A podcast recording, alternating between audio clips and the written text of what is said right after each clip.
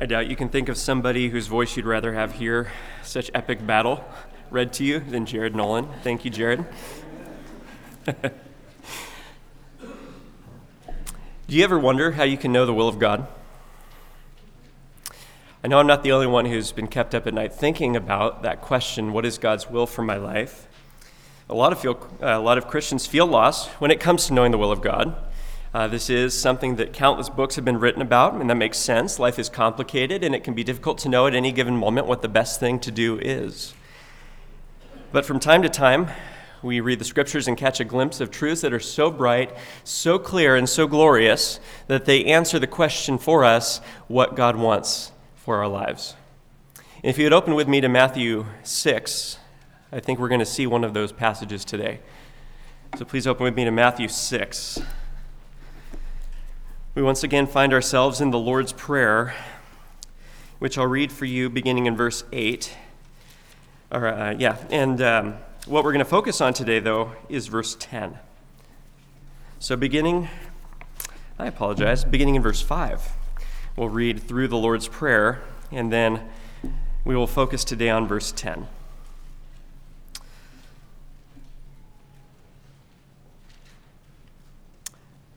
Matthew 6, beginning in verse 5. And when you pray, you must not be like the hypocrites, for they love to stand and pray in the synagogues and at the street corners, that they may be seen by others.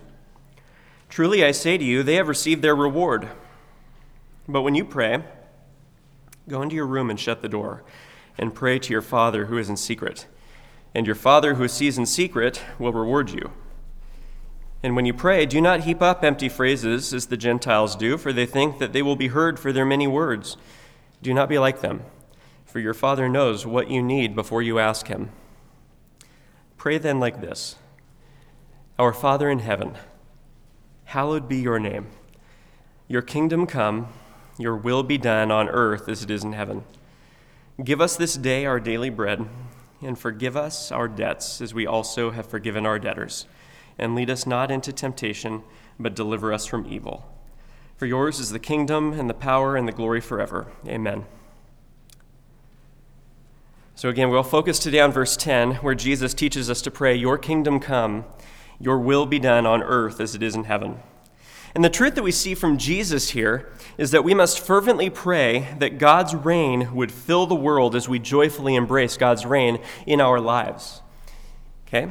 We must fervently pray that God's reign would fill the world as we joyfully embrace God's reign in our lives. That's the idea that Jesus is communicating here. And this truth is like a bright star that helps us find our way when we don't know what God would have us do. There is no day in which you will wake up and think, if I will do the will of God in my life as it is done in heaven, if I will seek that His kingdom and His reign would spread, by the end of the day I'll be confused what He wants me to do. No, that's exactly what He wants you to do. That's the will of God for your life.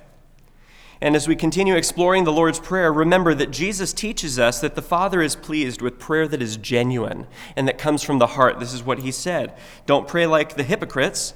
Don't be self focused, be God focused. Christian prayer is prayer that approaches God the Father through Christ. It's for His eyes only, it's for His glory, not our own. That's how Jesus sets up the Lord's Prayer.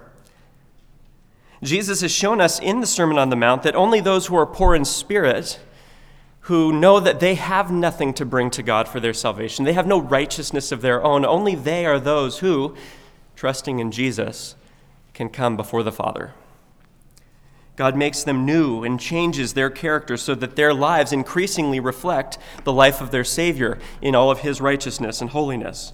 The Father loves them, He cares for them. And here Jesus teaches us how to come before such a good Father and relate to Him. Most people enter the presence of God with a list of requests. That is common, but Jesus teaches us to pray differently. He teaches us to come not first seeking requests for things that we need or the things that people in our lives need, but he teaches us to begin by exalting God's name and praying that, that he would be honored. This is the kind of prayer that pleases the Father, prayer that is oriented toward him, prayer that seeks to glorify him. And when you pray that way, when you pray for his glory, that clarifies everything in your life. It, it reorients your vision. And that's the first petition of the Lord's Prayer that the Father's name would be hallowed. And when we focus on God and His glory, it moves us to desire something specific. It moves us to desire that His kingdom would come and that His will would be done on earth as it is in heaven. If you want to know how to pray well and how to live well, you need to embrace the kingdom of God. You need to embrace the kingdom of God. That's what Jesus is saying. Now, remember back to when Jesus began his ministry. He came preaching the gospel of God, saying, The time is fulfilled and the kingdom of God is at hand. Repent and believe in the gospel. Now, this is important because it has everything to do with whether your sins are forgiven and you're reconciled to God, or whether your sins are not forgiven and you're alienated from God. And this raises at least two questions. First, what is the gospel? It's been said that if you ask 10 Christians in any 10 churches throughout America what the gospel is, you'll get 10 different answers. And that may not be far from the truth. The gospel is so closely related to the kingdom of God that Scripture sometimes refers to it as the gospel of the kingdom. Now, if someone asked you to share the gospel with them right now, could you do it? Could you give them an explanation, a basic explanation of the gospel? Could you answer the question that somebody once asked Jesus, What must I do to inherit eternal life? If you're a Christian, the gospel is something that should be so much part of your daily meditation, so much part of your prayers, that you would be ready to share it in a moment's notice. So here is the gospel. And if you're here and you don't know whether your sins are forgiven, listen, this is it. This is what God has done to save sinners like you and sinners like me. It starts with God who is holy, righteous, and good. He is exactly the kind of ruler and the kind of king that we've always wanted. There is no injustice in his kingdom. His reign is perfect. There is only one God, and he is the Father who is at, in uh, perfect unity with his eternal Son, and who created all things through him by the Holy Spirit. And this one God, Father, Son, and Spirit, is the perfect God. He's a perfect King. And he created us in love to bear his image, to rule over the world on his behalf to enjoy Him, to know Him, to love Him, and to obey Him as our King, to show by righteous lives His goodness, so that the world might be filled with His glory. That's what we're for. But we have each of us declared our own sovereignty, which is sin. We have declared our rule in our lives, not His. And the wages of that sin is death. And as sinners who constantly rebel against this holy God, we're faced with a problem. See, he doesn't stop being good, and so he can't ignore evil. He doesn't stop being just, and so he has to punish it. And that means that each of us are justly condemned to hell for eternity. But God so loved the world that he gave his only Son, that whoever believes in him would not perish but have eternal life. The eternal Son of God became a man and lived the perfect life that you and I cannot. And though he was innocent and righteous, he stood willingly condemned in your place and mine so that his people's sins would be taken upon himself as he died on a cross and bore the Father's wrath in full, leaving nothing undone for our salvation. That is the gospel. That is what God did to save sinners like us. He was buried, he was raised on the third day in accordance with the scriptures because he had made an end of not only his people's sins, but also the death that is the penalty for sin. He ascended to the right hand of the Father, where he is seated in glory with all authority, and one day he will come to judge the living and the dead.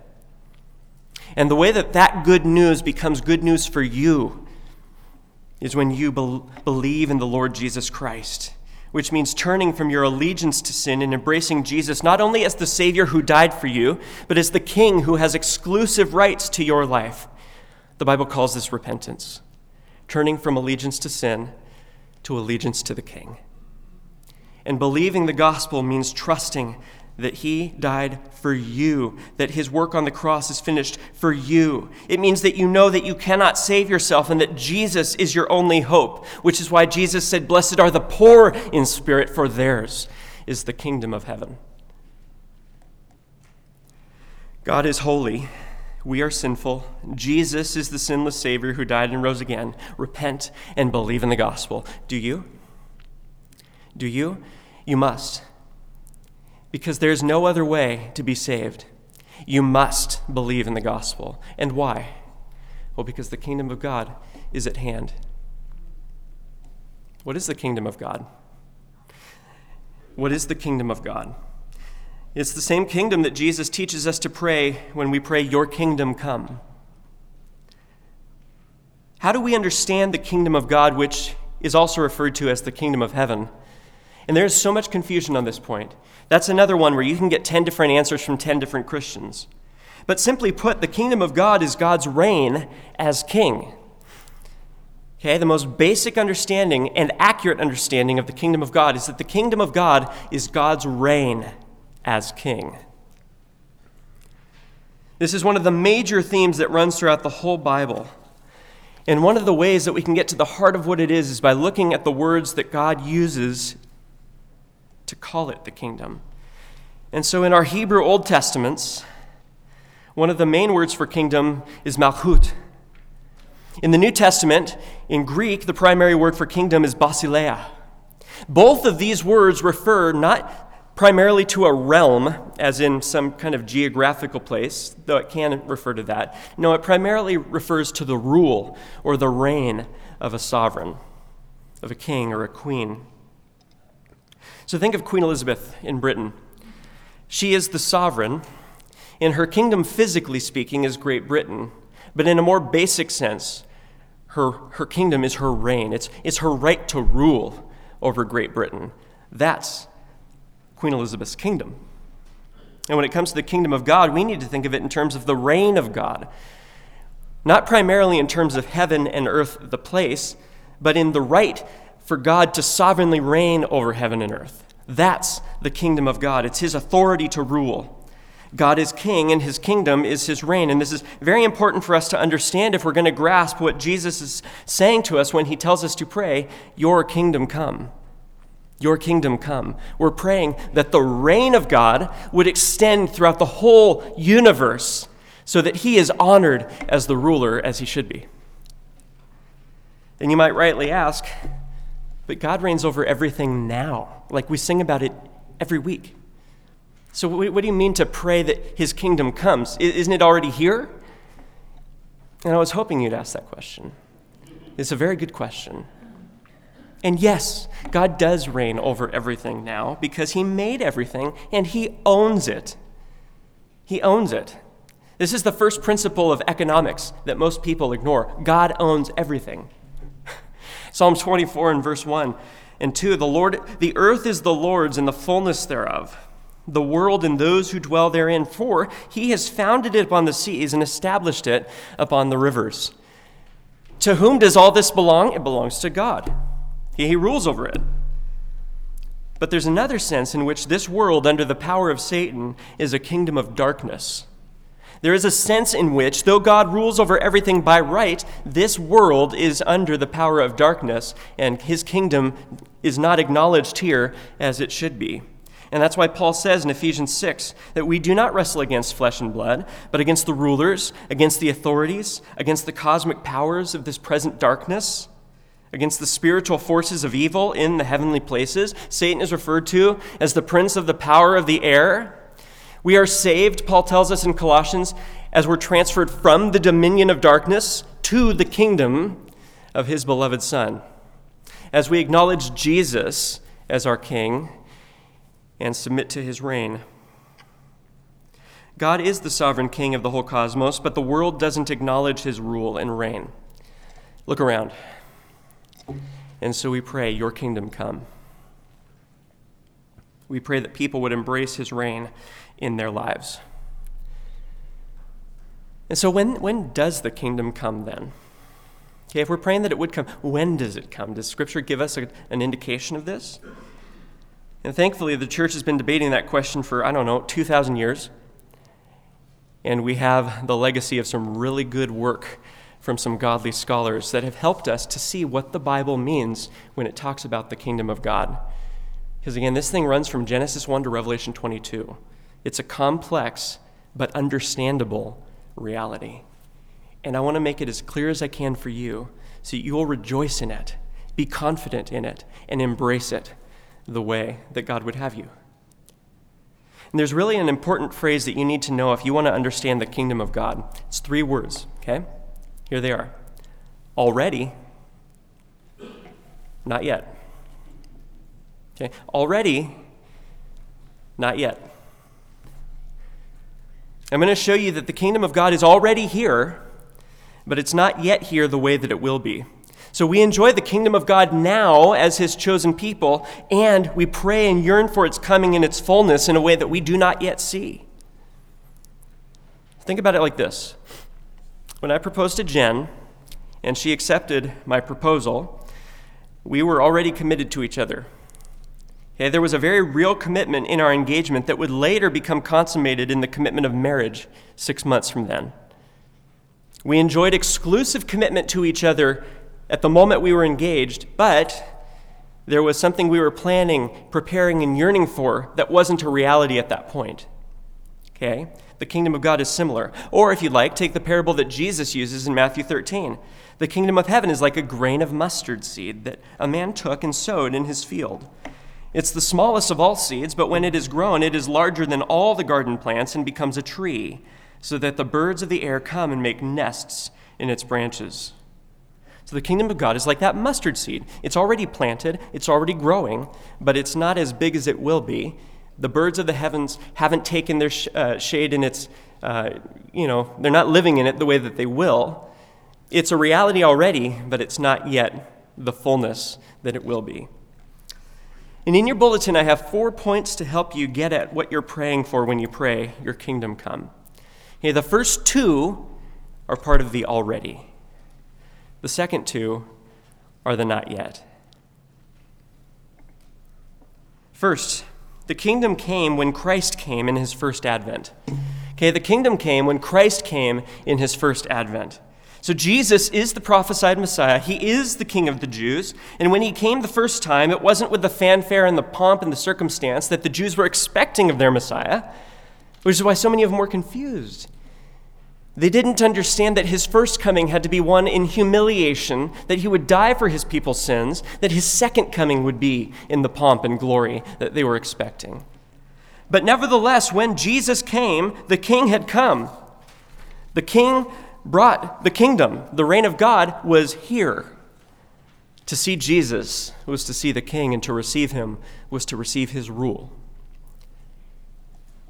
When Jesus was casting out demons, the Jewish leaders accused him of using satanic power to do it. Bad idea. Okay? Pastor John just preached about this a few weeks ago.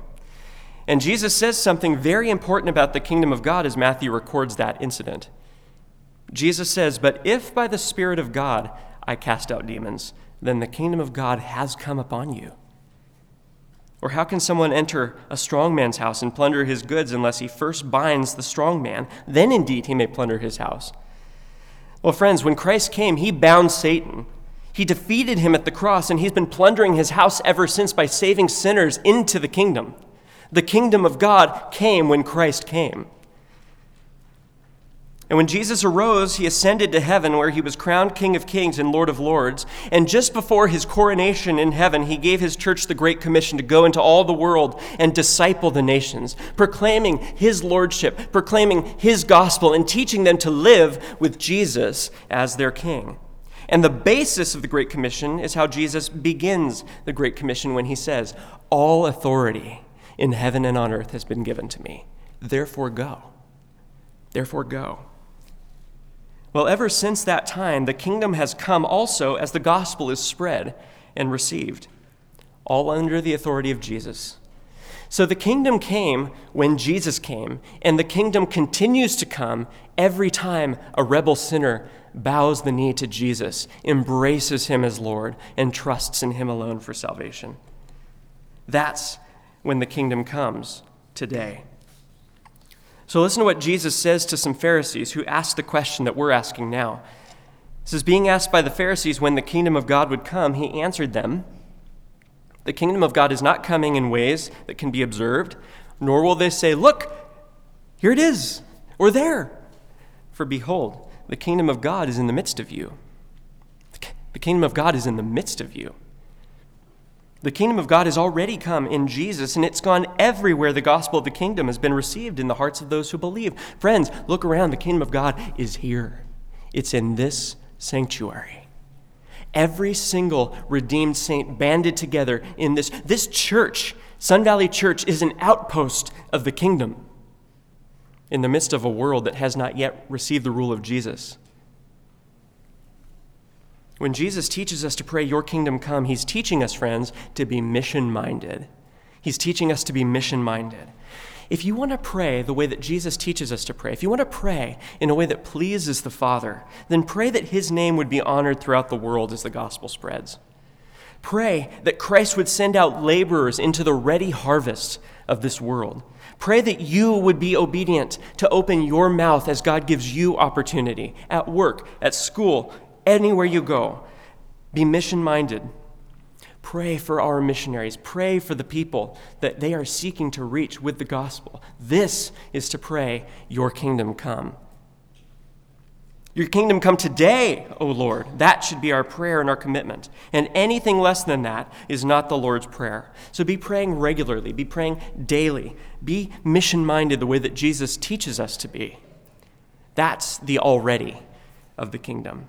But don't stop there, okay? There's still a not yet aspect to the whole thing.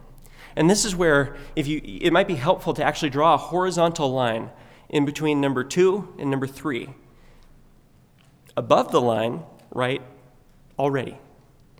Below the line, write not yet. That helps us keep this clear. When we pray, Your kingdom come, we're not only praying for it to come today through the preaching of the gospel, but we're praying for the coming of the kingdom when Christ returns. When Christ returns. And this is what sometimes gets called the millennial kingdom. And it's called the millennial kingdom because it's the kingdom that Jesus reigns over on earth when he returns at his second advent. And so, in the scripture reading just before the sermon, Jared told us about this kingdom. In Revelation 19, he read to us about the return of the king. In Revelation 20, we saw his kingdom set up, where he raises from the dead all those who are his, and then he reigns with them for a thousand years. That's where the term millennium comes from. Jesus will reign on the earth in a kingdom that will be filled with peace and prosperity as the nations come to worship the one true God. And that is the first movement of the not yet kingdom. That's the first movement of the not yet part of the coming kingdom. And then the final answer to the question of when the eternal kingdom comes is when death is destroyed. It's when death is destroyed. This is what's also called the eternal kingdom. The millennial kingdom will give way to the eternal kingdom when death is no more. Satan, sin, sinners cast into the lake of fire forever who would not bow the knee to Jesus. That is when the eternal kingdom comes. So, throughout the millennial kingdom, Satan is bound, yes. Okay, but, but we're told in Revelation 20, beginning in verse 7, like Jared read to us, that Satan will be released at the end.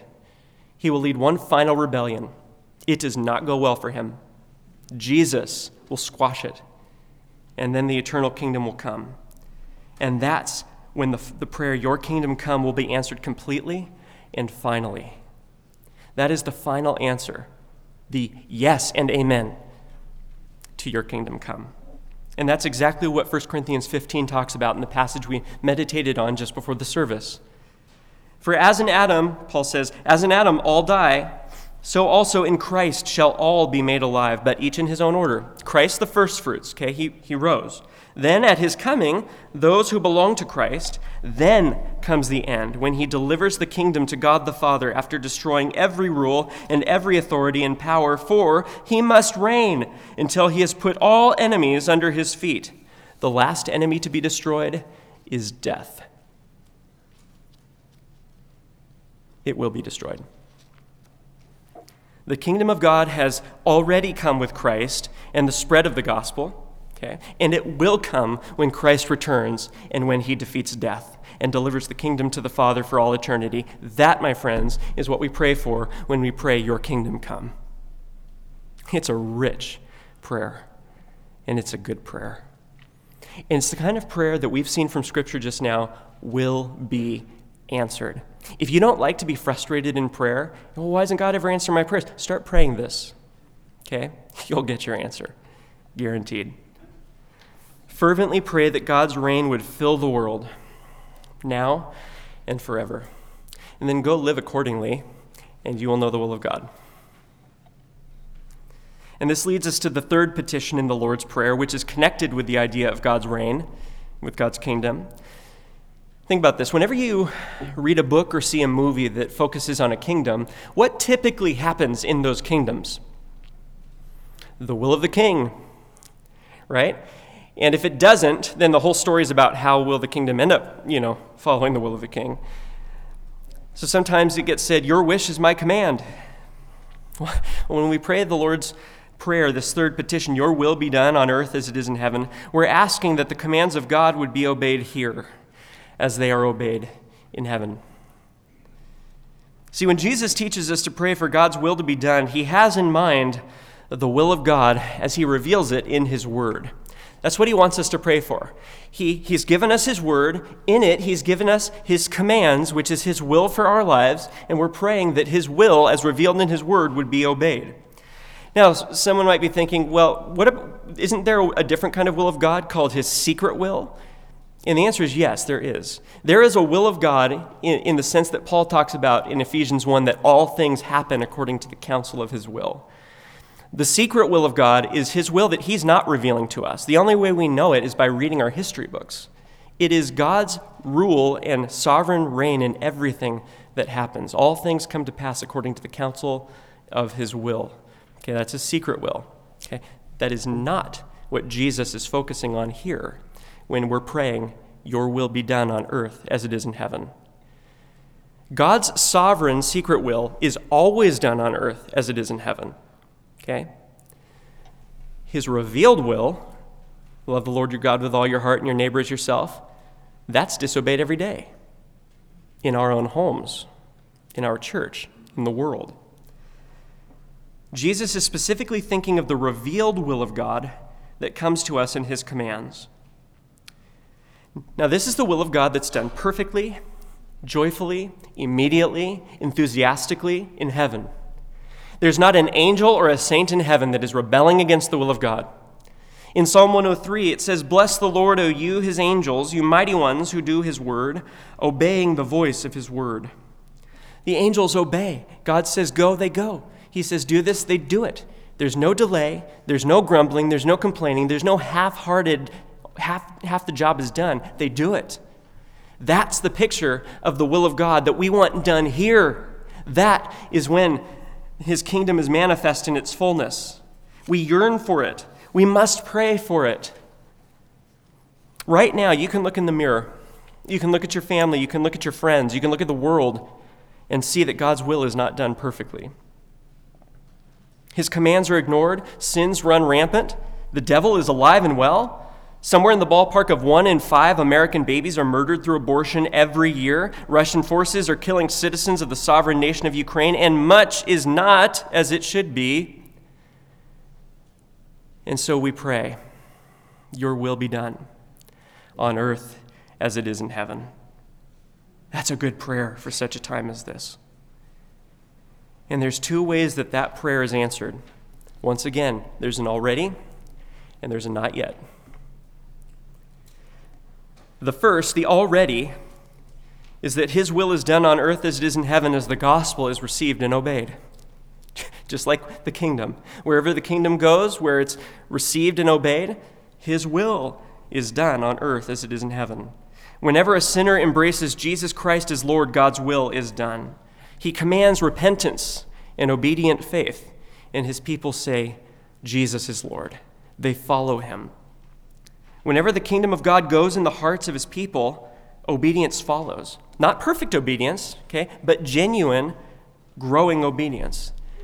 And so Paul writes to the Philippians, he says, Therefore, my beloved, as you have always obeyed, so now, not only in my presence, but much more in my absence, work out your own salvation with fear and trembling.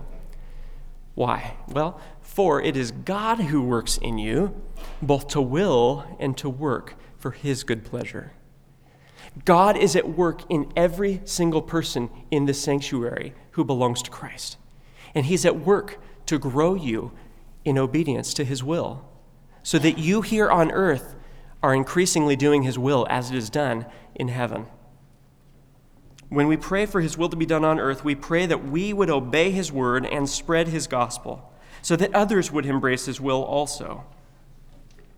But we also pray for God's will to be done when Christ returns and nations bow. And friends, when this happens, this is when his will will yet be done on earth as it is in heaven. And this is the not yet part, okay?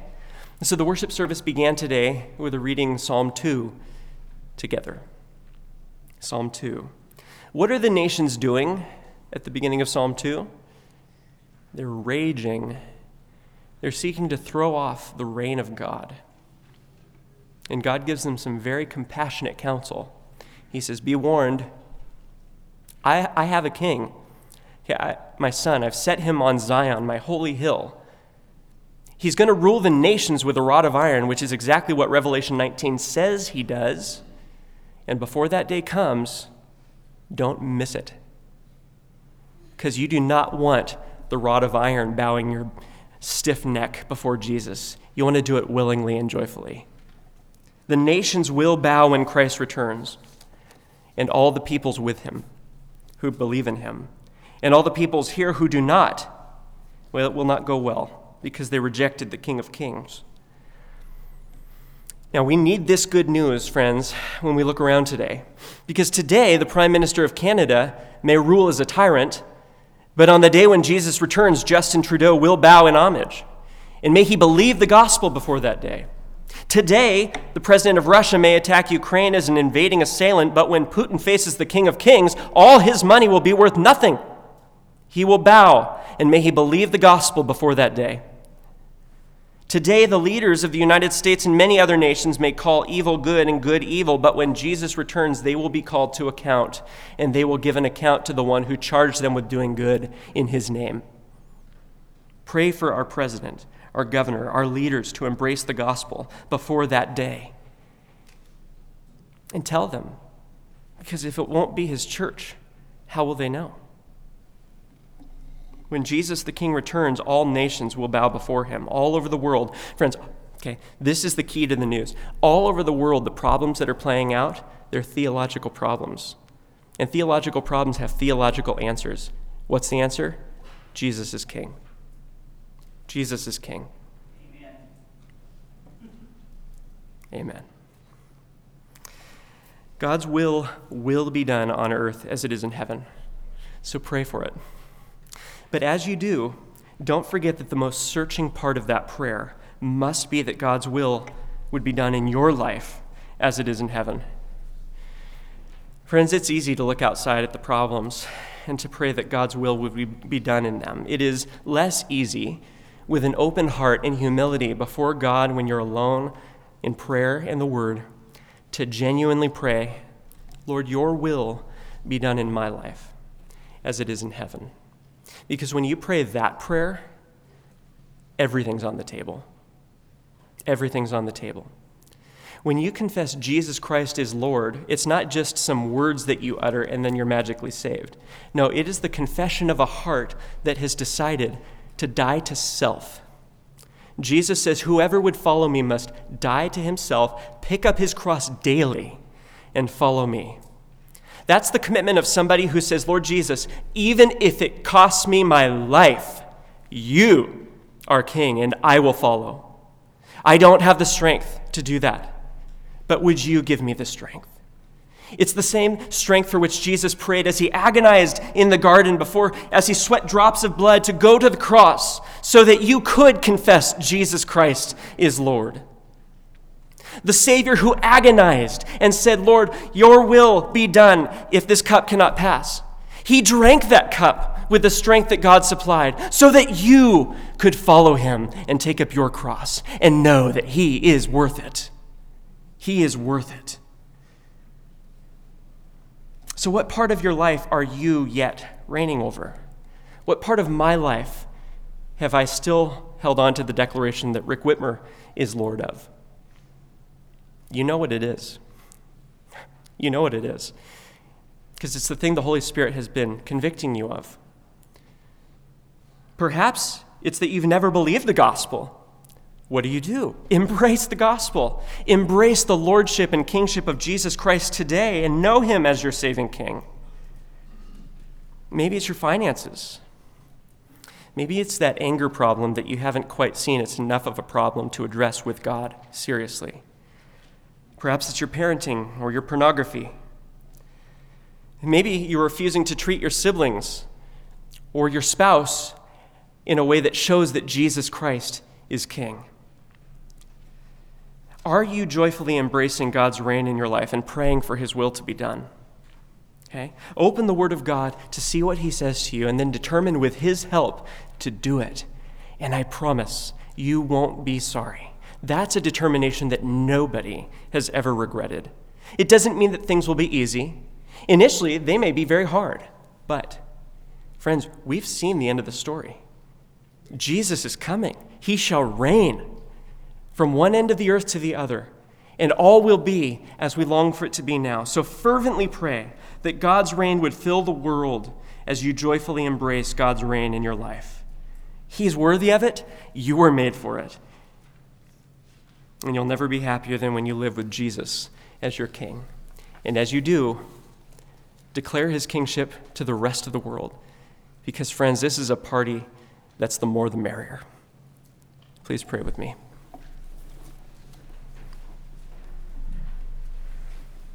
Oh, our Father in heaven, hallowed be your name. May it be honored in all the world as it should be. Your kingdom come. We praise you for the way that your kingdom has come to Sun Valley Church. The very fact that there is a Sun Valley Church is evidence that you have answered this prayer from generations past, that you are continuing to answer it every day as sinners are brought into the kingdom. And we pray, Father, your kingdom come. Come, Lord Jesus. May we be a church that labors for that day. May we labor for it by sharing the gospel of the kingdom with those who do not know it. May we pray and labor and be willing to be uncomfortable so that sinners might know that there is hope. Everywhere we look, it seems that things go from bad to worse, and yet we know that you are Lord of all of it. And the day is coming where you will rule the nations with a rod of iron, where peace and prosperity will flourish. Jesus, we want that day. Help us to be ready for it. We lay all of this before you and pray it in your name and for your glory. Amen.